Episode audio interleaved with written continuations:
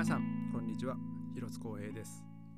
今日は9月の21日ですね、えー、火曜日です。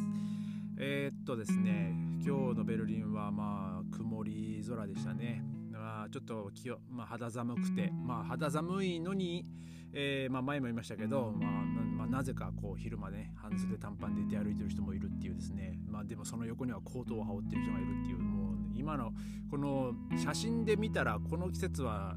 いつですか？って言ったらもう誰もわからないような えー、光景でしたね。今日も相変わらず。えー、今日はですね、まあ、火曜日の夕方に、まあ、先週からですね僕が所属してるアマチュアオーケストラの、まあ、練習があって、まあ、あの昨日も話したんですけどバイクが動かないんでまだ、えーまあ、今日は自転車でですね、まあ、往復14キロ走ってきました、えー、もうちょっと遠く遠くなっちゃったんですよね練習会場がで、まあ、帰りはちょっとまた雨がパラパラと降ってきてまあちょっとまあ寒かったですね。まあでもそれでもまあなんとかこうあの帰ってきて、まあ、家帰ってちょっとあったかいこう妻が作ってくれてたあのカレーを、えー、ちょっと食べてですね体を温めて、えー、この今ポッドキャストを撮ってます。え、っとですね今日はこのポッドキャストが90回目になるんですよ。で、えーちょっとねこの僕が90回目に話そうって思ってたこうネタがあるんですけどまああのまあ1ヶ月、まあ、30日っていう感じで今計算してですねまああの、まあ、その3ヶ月経ったわけですけども僕が日本をまあ日本を出る前ですね。本当日本を出る本当1ヶ月ぐらい前だったかな。あのちょっとですね中学の後輩に会ったんですよ。で彼はですね1年ぐらいこう中国かどっかになんか留学経験があってですね。でまあちょっとまあ留学経験のあれで言うとまあ彼の方が先輩なんで、えー、その経験値に関してはね、えーまあ、ちょっと彼にですねその言葉を覚えるのにどんぐらいかかったっていう話をちょっとこうしたんですよ。そしたらですね彼があの3ヶ月は頑張んなきゃダメですよって言ってたんですよ。で3ヶ月もかと思って まあまあ3ヶ月もっていうのもなんか変なんですけどまあいいね今なんだかんだ3ヶ月どころか、まあ、僕は本当15年16年になるんですけど、まあ、まだまだねわからない言葉もいっぱいあってですねもうしどろもどろになることだってまあまだあるんですけど、まあ、今日もね、まあ、ちょっとドイツ語で電話をしなきゃいけなくてまあそこまでまあ大変ではなかったですけど、まあ、時々やっぱこう聞き取りにくい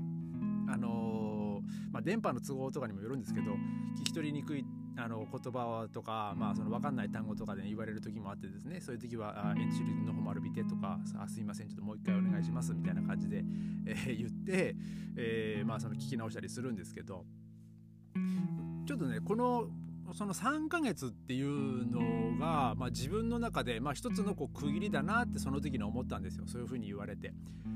でまあドイツに来てまあ、語学学校に行きだして、まあ、僕も最初、えー、語学学校に3ヶ月申し込んでたんでで、まあ、10月11月12月っていう感じでですね、まあ、申し込んでたんですよ。で実は僕、まあ、まだこのポッドキャストではあのまだ登場してない、え方がいらっしゃるんですけどあのその方、まあ、日本人なんですけどね、えー、そのそのその方からちょっとまあ僕はちょっとお世話になっててその楽器の練習することに関してその当時、えー、ちょっとあのあのその方あのベルリン芸大のあの卒業をしてて当時そのフリーランスで、えー、活動されてるトランペットの方だったんですよね。でその方があのちょっと広津くんあの学生 OK ちょっと手伝ってくれないって言われてですねで、まあ、僕は「あいいですよ」っつって、まあ、楽器吹けるしで、えー、まあ、ベルリン芸大でねそのままね練習そのオ、ケのオケの練習とかそのトロンボーン、あのの学生と練習するっていうこうあのなんていうんですかね手で、まあ、練習できるんで「あいいっすよ」みたいな感じで軽くあの OK 出したんですよ。でその当時はですねえー、っとスロベニア人のマルコっていうのあのまあ僕のでも4つぐらい下だったかなでも、えー、結構若かったんですよね。でバストロンボーンのスラフコっていうですね、まああのまあ、彼もそのスロベニア人で。でもう一人、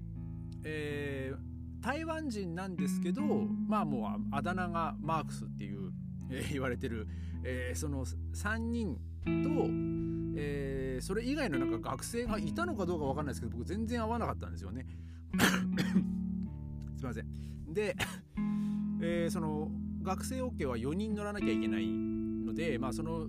一枠にまあ僕に声をかけてくれたんですけどで、まあ、僕はその、まあ、練習に、まあ、その OK の練習にこう行ってた時にですねでまあそのオケの練習で、まあ、その指揮者が言ってる言葉とか全然わかんないわけですよ本当に。でまあその練習番号とかそれをとりあえずこう聞いてまあそのどこやってるかっていうのはこう聞き漏らさないようにこうしてたんですけどうんでその時にですねまあそのその時は大体こう2ヶ月ちょっと経つぐらい11月の半ばぐらいでしたかね1ヶ月半とか2ヶ月ならないかぐらいだったんですけどその バストロンボーンのあのスラフコが僕にいきなりこうそのオケの練習中にあの Wo studierst du っていう聞いてきたんですよ。でまあそれはお前どこでどこで勉強してんのってこう風に聞いてきたんですけど僕はそのまま即答で「イシュトディレアンディアシュプラクシューレ」って言ったんですよ。でそれはあのまあ私はあの語学学校で勉強しますみたいな。まああのシュトゥディーレンっていうのは基本的にはその大学で学んでることとかそういう専門的に学んでることはシュトゥディーレンでで実はそのそれ以外の、まあ、学校小学校中学校とかあとまあその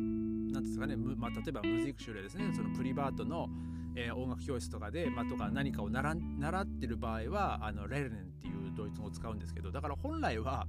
えー、Ich lerne an der Sprachschule なんですけどその「ボーシュトディールスドゥ」って言われたんで「Ich トディーレ」でそのまま返しちゃったんですよね。でまあ、まあ、僕は語学学校で勉強しますみたいな 感じで、えー、即答しちゃってですねでそのスラフコが「は?」みたいな顔をしてたんですよ。で、まあ、彼は僕が多分その、まあ、ベルリンには2つ音大があってそのベルリン芸大とハンス・アイスラーっていうまあその旧東ベルリンにあった音大ですね、えー、が2あるんですけど、まあ、僕はそっちの学生だと思ったらしいんでもしくはま別の、ね、学校別の町の学校であのトロンボーンの学生なのかなと思ったらしくてですね、えー、ところがどっこいきなりあの語学学校で勉強しますみたいな、えー、返事が来てたんで彼きょとんとしちゃって でああそうなのかお前お前まだ学生じゃないのねみたいなこと言われて。いやそうなんだよねっていう、まあ、ちょっと話をしてたんですよ。でまあちょっとそのオケのねそのプロベ中だったんで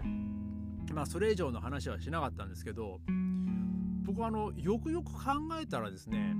その前にあのホストファミリーの家に行った時の話をしたと思うんですけどまあそのホストファミリーのお母さんが自分の言いたいことを、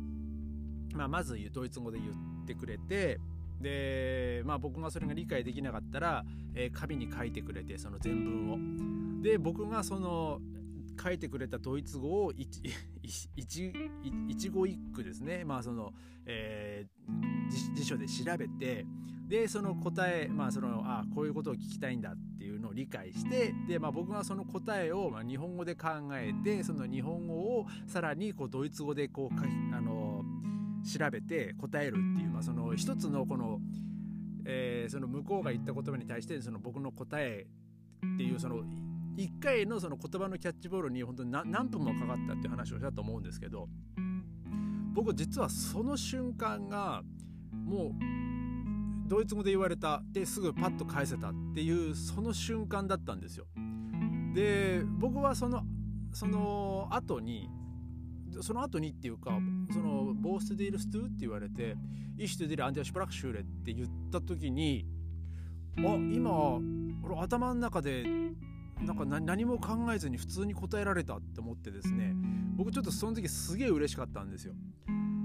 でまあ実際はですねだからまあ耳が慣れるまでとか、まあ、その頭の中がそのドイツ語に慣れるまでって、まあ、3ヶ月ってね、まあ、そういうふうにまあ中の中学校の後輩に言われてたんですけど、まあ、僕実際は1ヶ月半とか2ヶ月ぐらいで、えー、なんかそのスムーズな言葉のキャッチボールができたっていうその思い出がしっかり残ってるんですよね。だからまあ僕にとってはあの日がこうちょっとこう自分の中で一歩、まあ、ドイツ語に対してなんかこう殻を破った瞬間だったなってこう今思うと、えー、なんかそうそうそうだったのかなって思うんですよね。だから、まあ、その言葉を学ぶのはもう本当大変っちゃ大変なんですけど、まあ、その何かしらのきっかけでいきなりこうスムーズにあの一皮むける時が誰でも来ると思うんですよ。だからまあその瞬間がやっぱり、えー、なんか僕の中ではその楽しかったですね。なんか楽しかったのと嬉しかったのとなんかその今まではその言葉のキャッチボールにまあすごい時間がかかってたのに今なんかもうほんとスムーズにいけたみたいな感じでですね、えー、なんか決まったっていう 感じで、まあ、僕も本当その時すごい嬉しかったんですよ。まあただその演奏、まあ、演奏というかそのプローベで言われてるドイツ語がねもうほんとちんぷんかっぷんだったんでもうそれそれ以上、まあ、喜び以上にあのいやこれもっと勉強しなきゃダメだなってこう打ちのめされたのもまあ事実なんですけどまあただですね、まあそのまあ、3ヶ月頑張れってこう最初に言われたその言葉っていうのが、まあ、やっぱりあ本当だったなっていう、まあ、僕の、え実体験の、まあ、お話ですね。えーまあ、なので、まあ、ドイツ語に限らずまあ、その海外にこれからね行こうかなと思ってる人とか、まあ、その日本にいながらねその言葉を勉強しようと思ってる人も多分まあいると思うんですけど、まあ、日本で外国語を勉強するってまあ結構大変なんですよね。その耳がやっぱり日本語がいっぱい入ってきちゃうんで、えー、そういう点ではまあ あのおすすめはしないですけど僕みたいにもう本当に何にも分かんない状態で本当語学学校であのアーベーツェから始めるぐらいの本当に知識のない状態で行っちゃった方が逆にその言葉に対して、まあ、スムスムーズというかあのなんかこうその喜びは感じられるんじゃないかなと思います。まああんまりおすすめはしないですけどね。本当何回も言いますけど、まあ、ある程度、まあ、僕がその最初にえーまあ、ホストファミリーの家ついて言っちゃったの「イシピーレポザウネ」ってななんでそのタイミングで言うんだよっていうその話も前しましたけど。まあそうそういうこともまあなきにしもあらずですけどまあ